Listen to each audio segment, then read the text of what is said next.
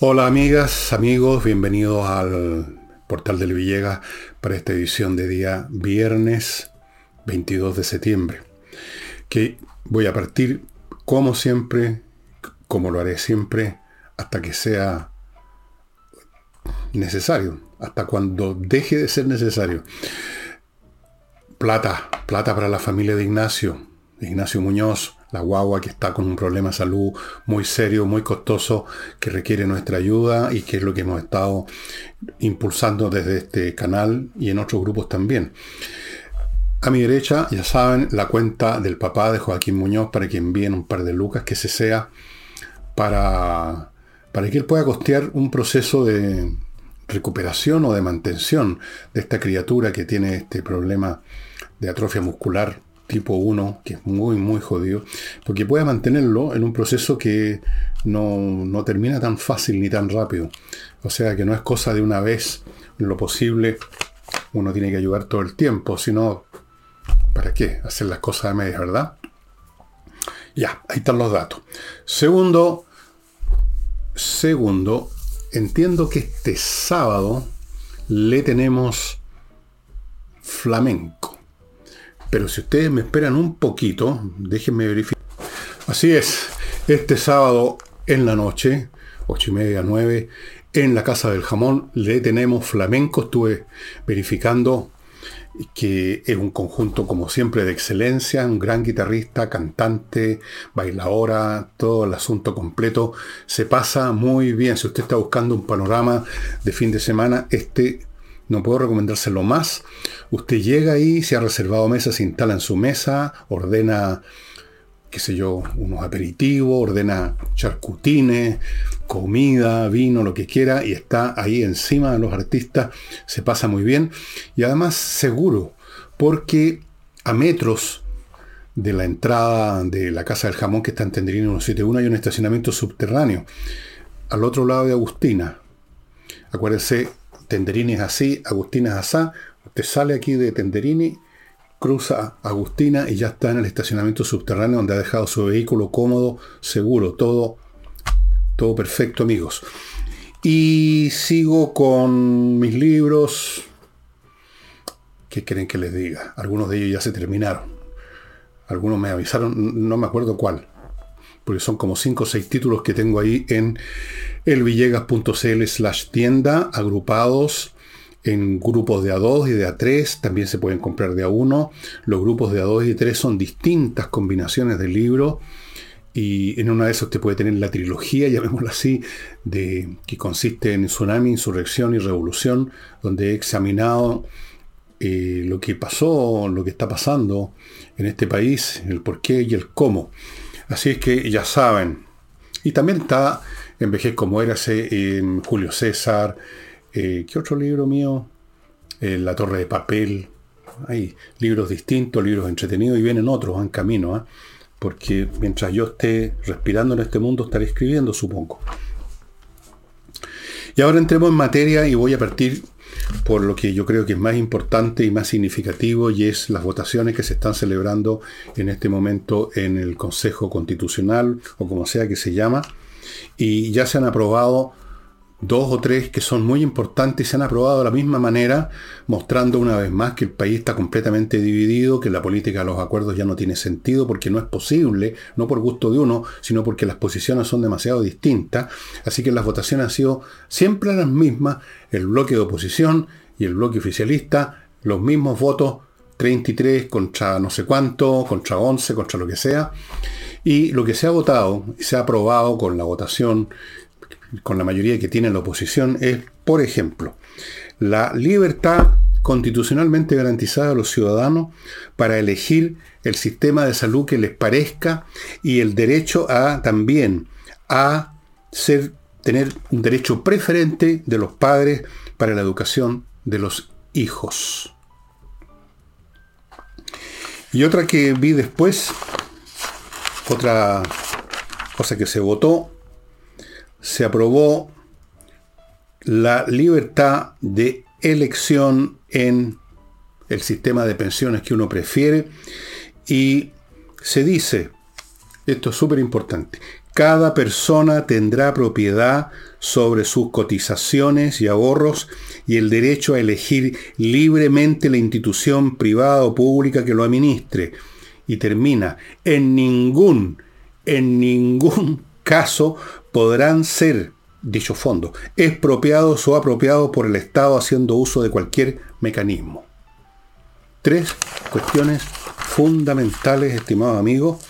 La libertad de los padres, el derecho preferente a los padres a elegir la educación que les parece conveniente para sus hijos, el derecho a elegir el sistema de salud que les parezca a ellos y la imposibilidad que el Estado les arrebate sus fondos de pensiones con cualquier pretexto, como pretendido este gobierno con esto el llamado Fondo de Solidaridad.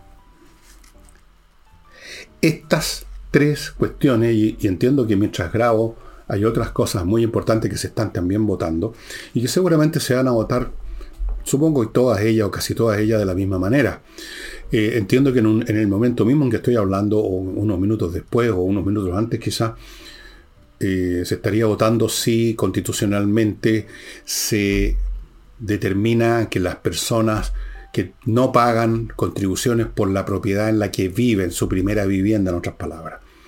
De eso no sé cuál va a ser el resultado, porque entiendo que había gente de Chile Vamos que por supuesto tenían una visión distinta, por supuesto. No iban a seguir en todos los republicanos, por supuesto, ellos son tan distintos. Pero miren, aunque eso no salga, estas cosas que ya he mencionado son fundamentales. Es fundamental considerar cómo se votó en bloques fijos. No hubo aquí variaciones. El país está dividido en todos los niveles. Está dividido en las familias, está dividido entre los amigos, está dividido en la calle, está dividido en el barrio y está desde luego dividido en el Congreso. Por eso que no han resultado nunca los intentos de acuerdo, los llamados unidad, que ni siquiera funcionan dentro a veces del bloque de izquierda y tampoco funcionan tanto por momentos en la derecha, en la oposición. Entonces, es un hecho objetivo, que lo hemos conversado aquí muchísimas veces, que cuando se llega a ciertas situaciones en una sociedad, cuando los puntos en discusión ponen de relieve y desnudan posiciones extremas en relación unas con otras, no es que sean las dos extremas, basta con que una sea extrema para que la otra, por relación geométrica, ya se convierte en extrema también, en relación a la primera. Cuando se llega a esa situación, simplemente no hay espacio para los acuerdos. No hay. La separación es muy grande, no es posible saltar entre los dos puntos. Por eso que no ha habido, ni puede haberlo, y por eso que en este momento el tema político es cuál bando se impone al otro por medio de las urnas, esperemos que solo de las urnas electorales. Llegamos a esa situación, se llegó a ella por la presión de la izquierda, que fue la primera que puso al país en una situación de ese tipo al pretender poner en práctica, materializar una agenda política, económica, social y constitucional extrema en comparación a lo que hemos tenido toda la vida. Y eso genera, por implicación, que el otro sector, aunque no mueva un dedo, se convierte también en un extremo. Y por eso que la política de los acuerdos y la creencia realmente necia de algunos políticos y políticas de que este es un país que hay que buscar, digamos, los consensos, hay que buscar las votaciones por el medio, es una estupidez, porque ya no hay medio. El medio se convirtió en un abismo. Bueno, y esto se refleja en estas votaciones, donde simplemente la Constitución, tal como está saliendo ahora, todavía tienen que venir otras votaciones, es la visión de un sector que es mayoritario. Y por eso que tiene derecho, porque así funciona la democracia, el que tiene más votos gana, a determinar que eso es. Y además no es una mayoría de 2-3 votos, es una mayoría por lo menos de 2/3. Y en algunos temas, como lo hemos visto en muchas encuestas, los temas que quizás no están en discusión política, en un congreso, en una convención constitucional, pero temas, finalmente, en algunos temas la distancia es de 3/4 a 1/4. 3/4 que opinan de una manera y 1/4 que opina de otra. Bueno, ¿qué se le va a hacer? Ahora, algunos de los genios del oficialismo, porque son puros genios, ustedes saben, y varios creo, dijeron más o menos que estas votaciones, abro comillas, desmantelan el Estado social, Estado de Derecho Social y Democrático. ¿Alguien de ustedes me podrá explicar qué es eso? Estado de Derecho Social y Democrático. ¿En qué consiste esa entidad verbal? ¿En qué se traduce? ¿En qué se traduce? Yo creo que en nada. Yo creo que es una cantinflada donde los sectores de izquierda han puesto las palabras que tanto les gustan pero que tampoco practican, como el Estado de Derecho, la democracia. No la practican. Usan a cada rato, esto entre paréntesis, la palabra democracia, una sociedad democrática. Boric se llenó la boca con la democracia en las Naciones Unidas. Ya vamos a ir a eso. Democracia, democracia, pero yo no olvido nunca una frase que leí en un libro, una frase que leí a los 14 o 15 años, en un libro de filosofía china, donde hay unas partes dedicadas a Confucio. Y Confucio decía en uno de sus libros, que creo que se llama Las Analectas, decía que en una sociedad, no lo decía con estas palabras, pero es lo que decía, en una sociedad donde abundan los ladrones, se habla de honestidad. Y donde abunda la tiranía, se habla de democracia. No olvidemos que en la República Democrática Alemana, comunista, donde a los que se querían ir les metían un balazo y los mataban en la frontera, en el muro de Berlín, se llamaba República Democrática Alemana. Entonces, tanta democracia para esta gente que no la practica. Pero en fin, ¿por qué no le pusieron más palabras? Pues ya que les gusta estos engendros verbales como Estado de Derecho Social y Democracia, ¿por qué no? Ya que les gusta el cantinfleo, ¿por qué no agregaron otras palabras que también les gustan? ¿Por qué no Estado de Derecho Social y Democrático y LGTB y ambientalista y fundamentalista y qué más? ¿Qué más se le puede agregar? Ah, color turquesa. Estado democrático, todas esas cosas más color turquesa. Da lo mismo al final de cuentas. Pero ahora, estimado amigo, supongamos que esta entidad misteriosa significa algo real, que se traduce en algo real. Supongámoslo para seguir el análisis. ¿Por qué ese Estado de Derecho Social y Democrático habría de tener preeminencia y superioridad jurídica sobre, por ejemplo, el derecho concreto, y que eso sí que no es difícil determinar de en qué consiste, el derecho concreto de una familia a ver cómo se educa a sus hijos? ¿Por qué esta entidad fantasmagórica llamada Estado de Derechos Sociales Democráticos debiera tener preferencia jurídica y constitucional sobre la cosa real que es el derecho a la familia a educar a sus hijos como les place? ¿Por qué el Estado de Derecho Social y Democrático debiera tener preeminencia y superioridad jurídica sobre el derecho a las personas a elegir cómo diablos van a atender sus temas de salud? ¿Y cómo podría el Estado de Derecho, etcétera, etcétera, etcétera, tener preferencia, preeminencia jurídica sobre los dineros, las cotizaciones que las personas han acumulado con su trabajo a lo largo de su vida? Y para elegir la administradora que se los administre, que invierta, que sea lo que sea. Díganme ustedes, ¿por qué habría de tener preeminencia? ¿Por qué habría de tener superioridad ese Estado de Derecho Social y Democrático? Pero voy a ir un poco más allá todavía, porque todas estas cosas, precisamente porque son tan de esencia de lo que va a ser o debiera ser la vida del país, revelan, por la manera como se refieren a ellos, la mentalidad de las partes, pues. Hay un señor del Partido Comunista, un señor llamado Fernando Viveros, que a propósito del tema de salud, supongo que también se suma a esto del desmantelamiento del Estado, etcétera, etcétera, dijo que, fíjense ustedes, dijo que la libertad de elegir es un espejismo. Para el comunista Viveros, la libertad de elegir, para que usted se entere, es un espejismo. O sea, no tiene sustancia real. ¿Y por qué? Él explicó. Porque quienes no tienen dinero para, por ejemplo, pagar un plan de salud o algo así, igual se tiene que ir al servicio público. Ok, cierto. ¿Y eso qué? En otras palabras, lo que nos está diciendo este señor, que si no todos pueden elegir, entonces nadie tiene derecho a elegir. Ampliemos este concepto realmente monstruoso del señor, de este comunista vivero. El día de mañana se puede descubrir, o sea, no el día de mañana, hoy, con examinar un poco las cosas, que efectivamente hay desiguales capacidades para acceder a muchas cosas en este mundo, y así es. Hay personas que pueden pagarse unas vacaciones fuera del país o fuera de la ciudad, y otros que no.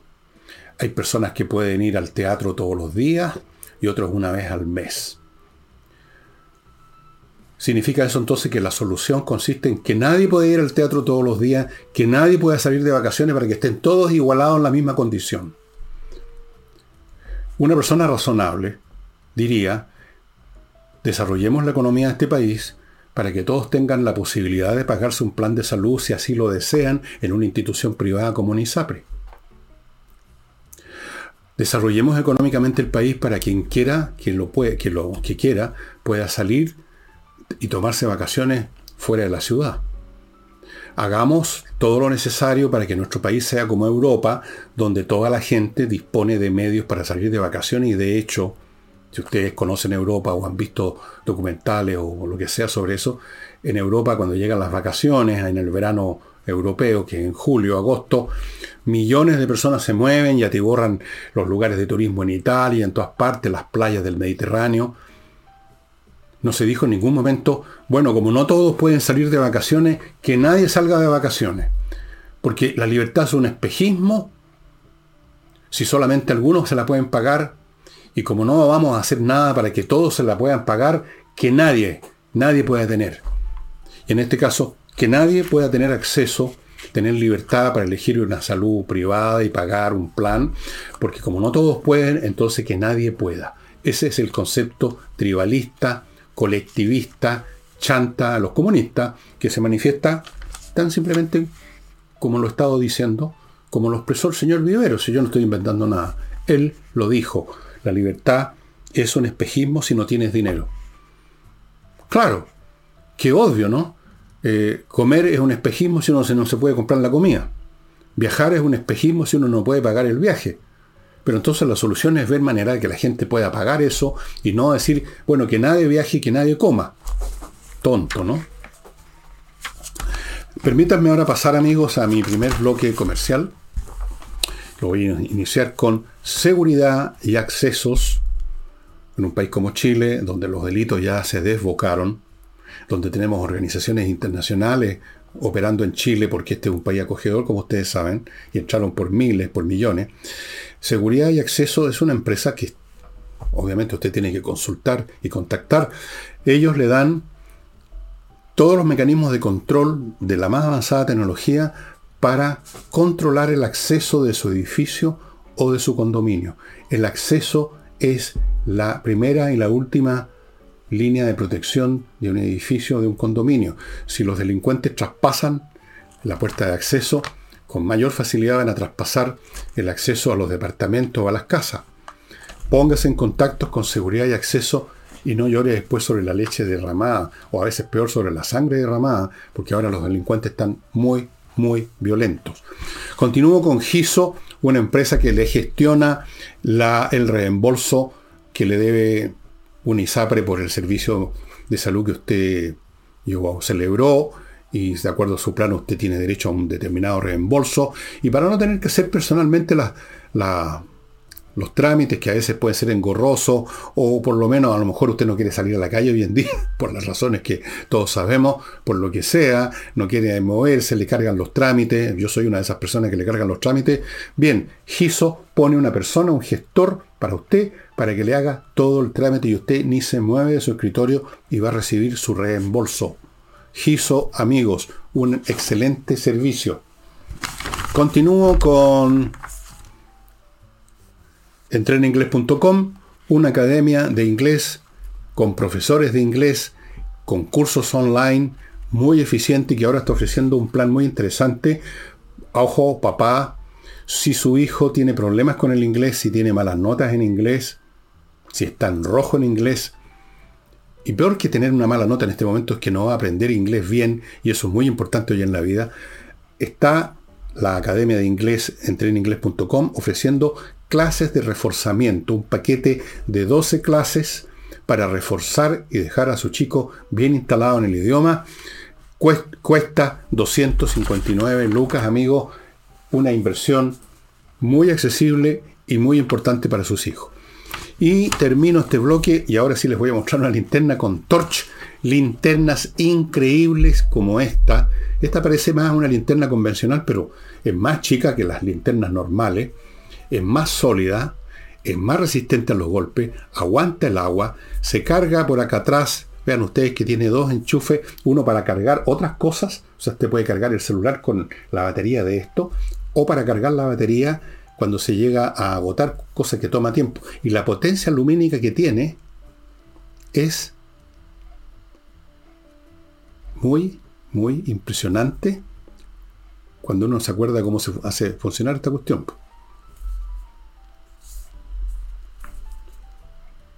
Ahí está. Ahí está. Soy yo el tarado que no me acuerdo a veces de las cosas. Vean ustedes los distintos niveles de potencia que tiene esto. Muy increíble. Miren cómo iluminó toda la pieza aquí, porque rebotó en el techo la luz. Tiene un servicio también de intermitente para pedir auxilio, un montón de cosas. Pero hay que aprenderse el ritmo, hay que tocar con cierto ritmo este botoncito. Yo no lo toqué con el ritmo adecuado y por eso no me prendía nunca. Pero usted ve que funciona perfectamente. Fuera de esta linterna hay otras como las que le he mostrado, una que tengo en el bolsillo, otra que se pone aquí. Pero esa se la llevó una de mis hijas, así que no la tengo a mano. Otra que si se le agota la batería usted la puede recargar con un manguito. Bueno, le voy a ir mostrando todas de nuevo. Son linternas únicas. Lo más importante, son súper potentes. Ustedes vieron la potencia que tiene esto. Bueno, entonces, lo que estamos viendo en el Consejo con estas votaciones hasta ahora, lo que estamos viendo por la manera como se vota, es que en este Consejo, entonces, lo que estamos viendo es la derrota definitiva de la revolución de los señores Boric y compañía muy limitada. Primera derrota, el rechazo del público de la primera proposición. Segunda derrota, la elección de una mayoría de oposición en el Consejo Constitucional. Tercera derrota, los materiales, las proposiciones que están saliendo finalmente hasta el momento de este Consejo. Es decir, se cerraron los caminos, se están cerrando los caminos electorales y legales, constitucionales, de la revolución del señor Boric. Punto. Ellos mismos lo dijeron en su momento, que para ellos era fundamental el anterior proyecto constitucional, ese zurullo jurídico que todos conocimos y que rechazamos, ese que significaba el fin del Chile que conocemos en todos los sentidos, incluso en su integridad territorial, en toda, hasta en su bandera, literalmente. Eso fue derrotado. Y ahora están siendo derrotados de nuevo. Entonces, ¿qué les queda? No les queda más que tratar de asustar a la gente, como hace el Partido Comunista cada cierto tiempo, anunciando eso que llaman movilizaciones. O sea, soltar, abrir la jaula de los monos, de los orcos, para que salgan a romper cosas. Y con eso piensan que van a generar no sé qué. ¿Qué es lo que se puede generar echando abajo un semáforo que manda un micro? Cambian las leyes, cambian la constitución, cambian la estructura del país, por arte de magia, con esas destrucciones, la del picado, la del enfurecido, la del resentido, la del chanta, la del idiota. No, ¿no es cierto? Y con eso, si lo hacen, si empiezan con esas llamadas movilizaciones, lo que va a ocurrir es que la próxima vez en que hay elecciones, y vienen nuevas elecciones, la derrota va a ser aún peor. Y van a quedar extintos políticamente por una generación, la izquierda. Y con la izquierda me refiero a todos, porque en un momento dado, el PPD y el Partido Socialista tuvieron una oportunidad de empezar a alejarse, a desmarcarse de esta izquierda ultrista, ultrona, que ha dado la hora y que ha sido derrotada. Pero no lo hicieron. Y se quedaron ahí al alero del gobierno, y se van a hundir con el gobierno. se van a hundir con todos los demás, se van a pique. Ya se fue a pique la democracia cristiana, totalmente, y se fue a pique el PPD. Si no se nota tanto, es porque todavía les queda flotando, como los restos de un naufragio, los congresales que fueron elegidos hace mucho rato en el Congreso. Pero esos congresales que tienen todavía ahí son reflejo de un pasado que ya no existe. En este momento están muertos. Y el Partido Socialista va a lo mismo, se los puedo poner firmado. Va a demorarse más porque es un partido más grande, tiene más tradición, tiene más inercia, pero va también a la destrucción. Ellos mismos se pegaron un tiro en el pie porque no fueron capaces de crear, no tuvieron la musculatura mental, intelectual y moral para crear una alternativa distinta a lo que estaba ofreciendo, lo que sigue ofreciendo, lo que pretende ofrecernos, lo que pretende más bien forzarnos por el garnate la ultra izquierda, que ha sido ya derrotada. Está siendo derrotada, fue derrotada, está siendo derrotada y será derrotada siempre. Eso es lo que está pasando en este Consejo. En este Consejo se está oficializando, formalizando lo que hemos estado viendo en este país este último tiempo. La derrota de los planes revolucionarios de la izquierda. Aquí en el nivel, digamos, más claro, desnudo y potente, la Constitución. Y no olvidemos además que si llegara por alguna situación extrañísima a salir una constitución que le diera aire y oxígeno a la izquierda, bueno, el pueblo la va a rechazar. El pueblo la va a rechazar. Y a propósito de eso, el señor que preside el Partido Republicano, un señor Esquella, a propósito de un grupo de republicanos que quieren que se dirima rápidamente cuál va a ser la posición del partido ante la constitución que se está armando, es que ella les recordó que hay que tener prudencia. El hombre parece que tiene sentido común y lo que les está diciendo en el fondo, cómo se va a rechazar algo antes de que esté jamás algo a la vista para ver si se rechaza o se aprueba. Hay que ver qué es lo que sale. Si siempre hay tiempo para rechazar, hasta el día mismo del plebiscito de salida. Entonces, dice él, hay que esperar a ver cómo sale el proyecto antes de pronunciarse a favor o en contra. Súper simple, de sentido común, pero parece que hoy en día más que nunca el sentido común es el menos común de los sentidos, como decía alguien. Siempre se puede rechazar y siempre se puede aprobar. Esperemos a ver qué sale de esto. Yo lo he dicho mil veces, que si yo viera un proyecto que le deja un resquicio a la izquierda para volver a meter la puntita y empezar de nuevo a joder este país, a arruinar este país y no dejarnos vivir en paz, lo voy a rechazar. Pero primero voy a ver, pues, veamos de qué es lo que sale.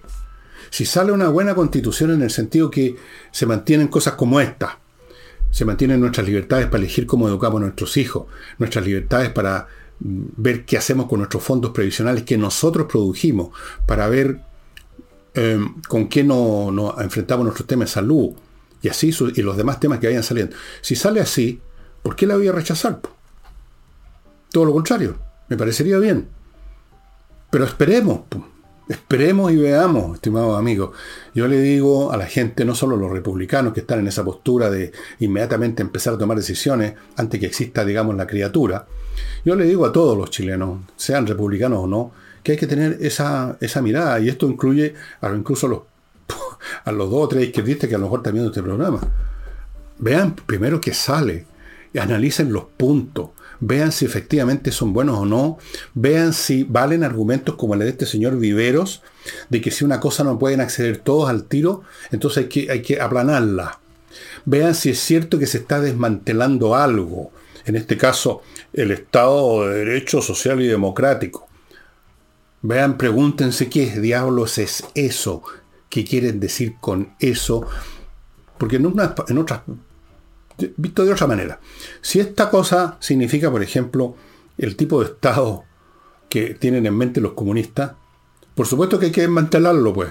Eso es lo que yo espero, que se desmantelen esos proyectos.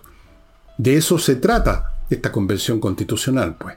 No se trata solo de desmantelar la anterior constitución. que ya la han desmantelado en la práctica de muchas maneras. Se trata de desmantelar los proyectos de la izquierda de crearnos una constitución comunista, o pseudo, o semi, o un cuarto comunista, o en cualquier caso una mala constitución que fragmente el país y nos lleve al enfrentamiento civil, como sería el resultado. Hay que ver, esperar y ver qué es lo que va saliendo y luego examinar la cosa cuidadosamente. Si uno no está seguro, consultar a los que saben, y no a uno, sino que a varios, y acusar la cabeza, y no usar las hormonas, como tantos chilenos hicieron eligiendo a Boric y compañía, porque las hormonas les decían que si era elegido Cast, venía el nazismo, una estupidez descomunal, pero lo sentían en la guata. Bueno, dejen de sentir en la guata y traten de usar el cerebro. Veamos lo que sale de esta convención y ahí tomamos la decisión.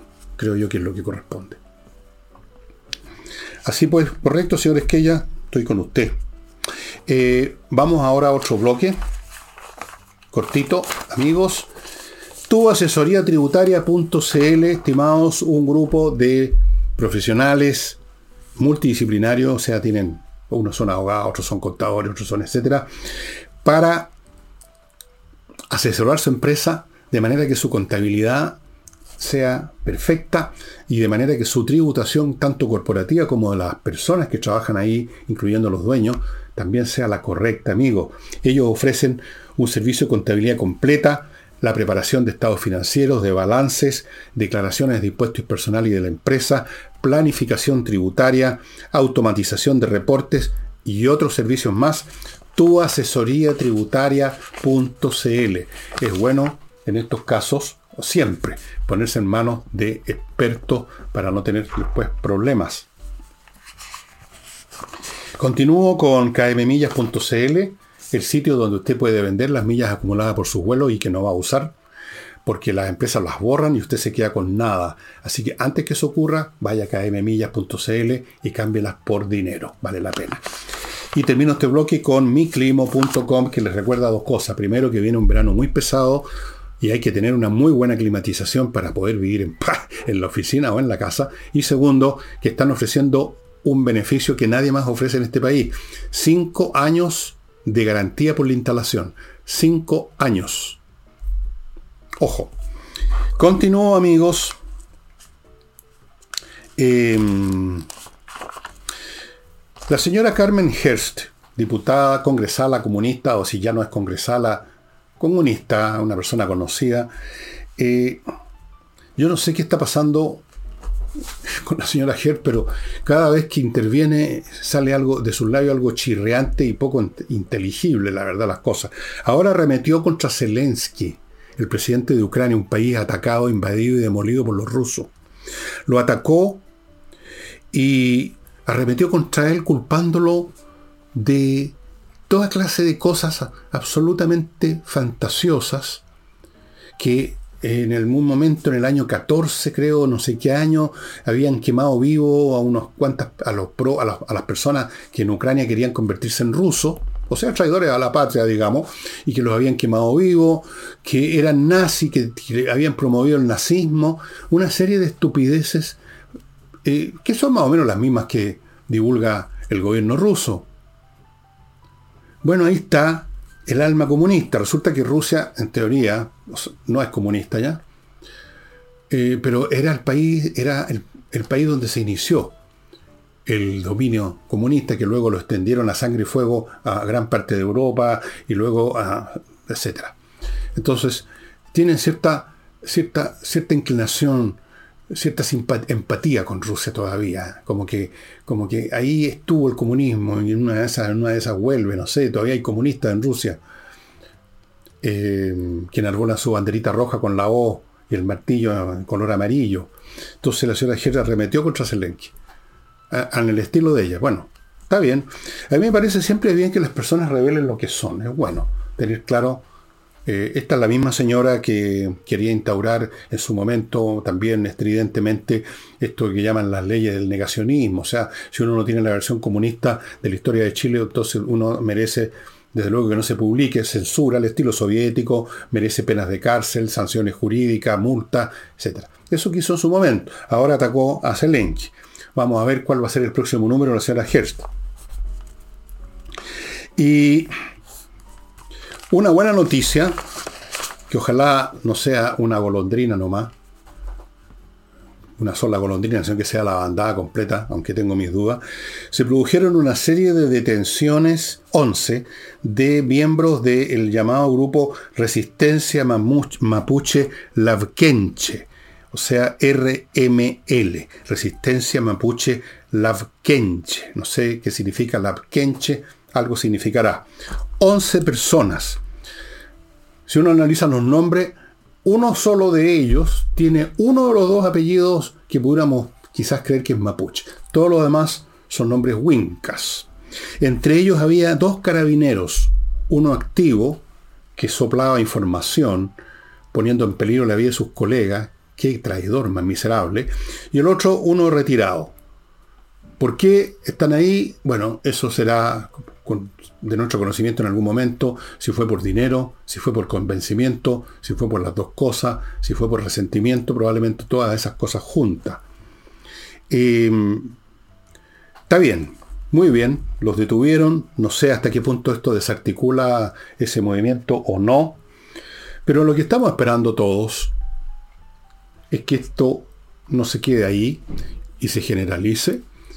Y yo me pregunto si se va a hacer alguna diligencia como esta, que tomó un año, que participaron cientos de policías, etc. Si esto va a hacerse con la CAM, o acaso la CAM, por ser la primera organización, ser la más grande y tener más presencia, hasta mediática, ¿hay algún trato especial con la CAM? ¿No se va a ir a buscar a los dirigentes de la CAM, que son más conocidos que los dirigentes de este grupo RML? ¿Hay un trato especial con la CAM? ¿Se hizo alguna clase de negociación con la CAM? Ustedes no hacen esto, nosotros no hacemos lo demás allá, ustedes van a ser los que manejen cuando le robemos la tierra a los actuales propietarios con el título de restitución de las tierras de los pueblos originarios. No sé, pero me parece y me tinca que pudiera haber algo así, porque de todos los grupos que hay, el más grande, el más fuerte, el más antiguo es la CAM. Sin embargo, se hizo todo este trabajo solo con Resistencia Mapuche Lafkenche. Digo solo porque evidentemente que no tiene la policía recursos para haber hecho dos operaciones de esa envergadura al mismo tiempo. ¿Se partió con esto o se va a quedar solo con esto? Vamos a ver. Yo creo que con la CAM no se va a hacer nada. Es mi sensación, esto es pura especulación, que con ellos el trato es distinto, que hay contactos políticos con ellos. Acuérdense que hubo un intento de una funcionaria, alta funcionaria pública, de entrar en contacto directo con ellos, cosa que le costó el cargo porque se supo, si no, la cosa habría seguido adelante. Me da la impresión que debe haber alguna distinta relación con la CAM de la que hay con Resistencia Mapuche Lafkenche. ¿Cómo es? Lafkenche, eso es. Vamos a ver.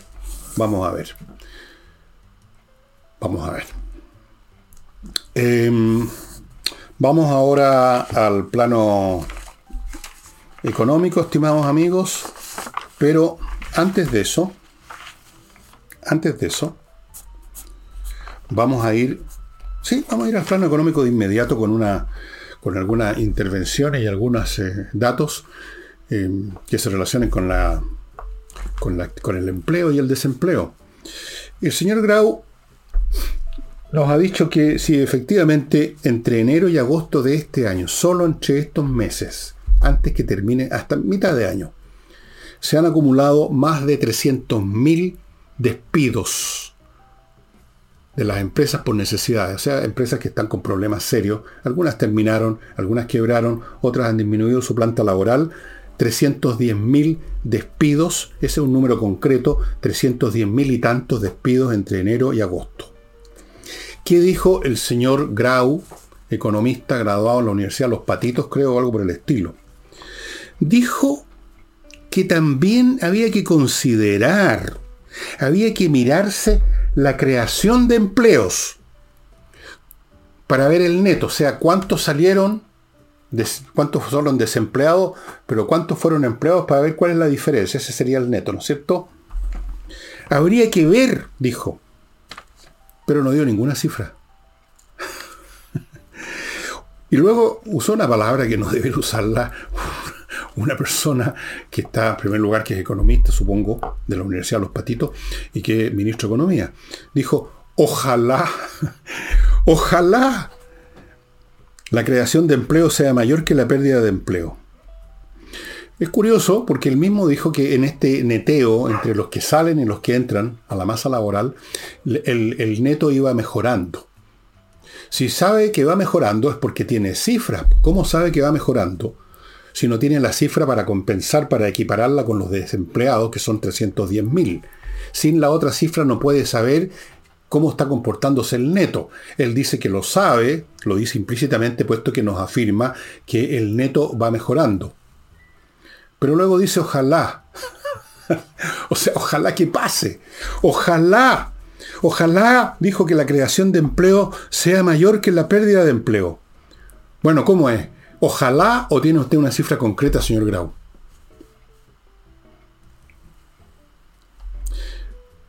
Y luego usó un lenguaje como si esto, que no precisó y que puede ser una completa mentira, porque no está diciendo nada, no está dando las cifras de empleos contra las cifras de desempleo para demostrar que efectivamente el neto ha mejorado.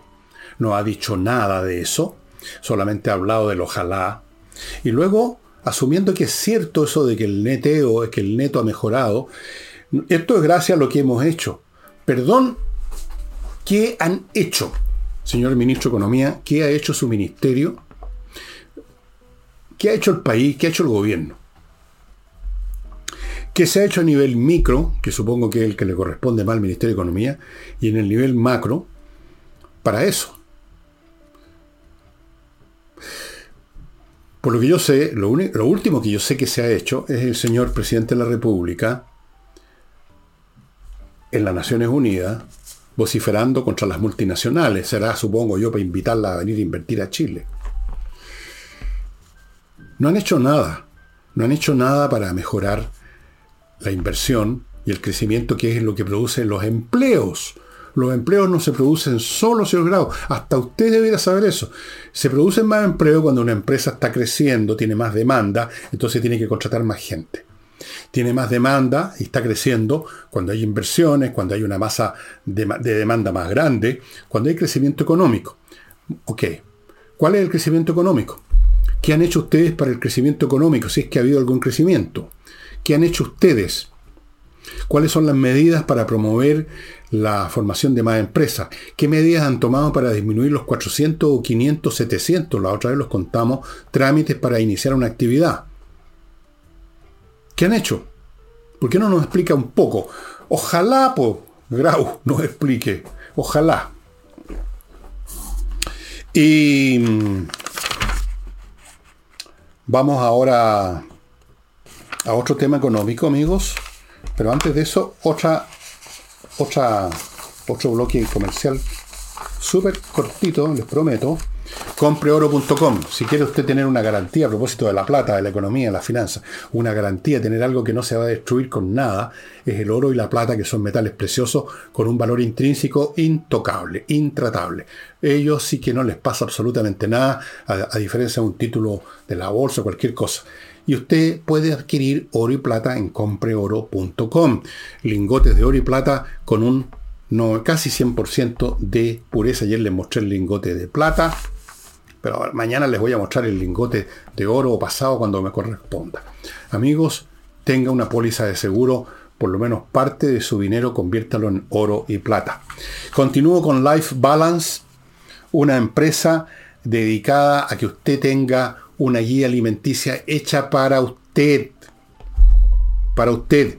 Van a su casa, llevan todo un equipamiento de medida, no solo una balanza para el peso, un montón de cosas más, conversan con usted, quién es usted, qué es lo que hace, cuál es su tipo de vida, qué remedios toma, etc. Y solo después de todo eso le dan su guía alimenticia. Esto sí que funciona, estimados amigos. Lifebalance.com. Y para cambiar completamente de vida, hay mucha gente que se está yendo al sur, compran parcelas, etcétera. Bueno, aquí tienen una oportunidad fantástica. Un proyecto inmobiliario que se llama Lomas de Millaray, por algo se llama así, que está en la región de los lagos, está ofreciendo unas parcelas preciosas que usted puede ver lo lindo que es todo ese terreno donde se están haciendo las parcelas en un video que tienen justamente en lomasdemillaray.cl. Estas parcelas se entregan el próximo año, todas con agua corriente, electricidad subterránea, fibra óptica, y en la comuna de Los Muermos, bastante cerca, se está desarrollando una ciudad tecnológico-financiera que va a dar muchas oportunidades a los profesionales, estimados amigos. Lomas de Millaray, entren a ver ese terreno, muy, pero muy bonito. Bueno, en el plano económico una cosa que se nos viene es cuando el gobierno presente a la consideración del Congreso el presupuesto fiscal del próximo año. De este presupuesto se esperan y se anuncian más controles como resultado del escándalo de las fundaciones, de estas situaciones que se está hablando cada vez menos de ellas, como ocurre siempre en Chile, país de desmemoriados, país de cerebrados. Entonces eso se está diluyendo, ya quedó, parece, establecido en la mente de muchos chilenos y desde luego en la mente del gobierno que esto era un tema de individuos frescos de raja, que esto era un tema de corrupción de unos cuantos personajes bandidos, cuando no es el caso. Esta era una política pública de este gobierno, que naturalmente sirvió a la pasada para todo tipo de irregularidades, pero en lo esencial no es un tema de corrupción, es un tema político. Pero en fin, el hecho es que en vista de la gritadera y de que la oposición podría simplemente rechazar la propuesta del gobierno, van a presentar un presupuesto, se espera, y lo anuncian así, con más controles. ¿Cuáles controles? ¿En qué van a consistir los controles? Y lo más importante, ¿los van a poner en práctica los controles? Eso no podemos saberlo. Se espera además un presupuesto más austero para terminar de equilibrar o tratar de equilibrar los desequilibrios fiscales que se han producido por los gastos que ha hecho este gobierno, por los gastos que hizo el gobierno anterior, los gastos que tuvieron que ver con el COVID, lo que pasó con la inflación debido a los retiros de los fondos previsionales. Bueno, todos conocemos esa historia. La economía se anduvo descarrilando bastante en ese aspecto de equilibrio fiscal, para no hablar del tema de la inversión y todo lo demás. Entonces, se espera, pero se están esperando muchas cosas. Se está esperando un presupuesto austero. Se está esperando más controles.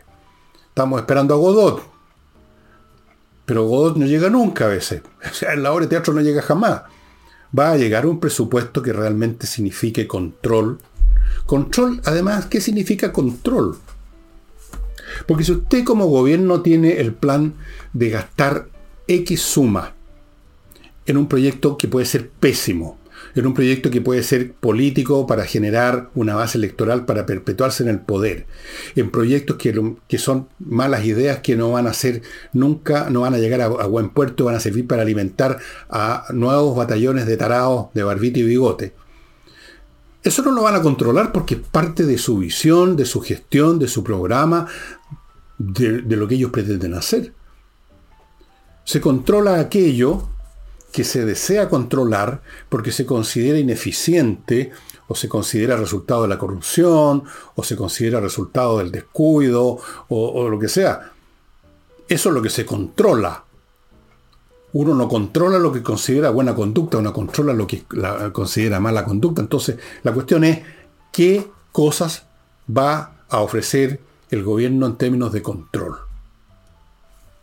Bueno, no sabemos, tenemos que ver cuál es el presupuesto que ofrezcan, y luego tendremos que ver, y esto ya es más difícil, entran en una zona de opacidad completa, si esos controles son gestionados.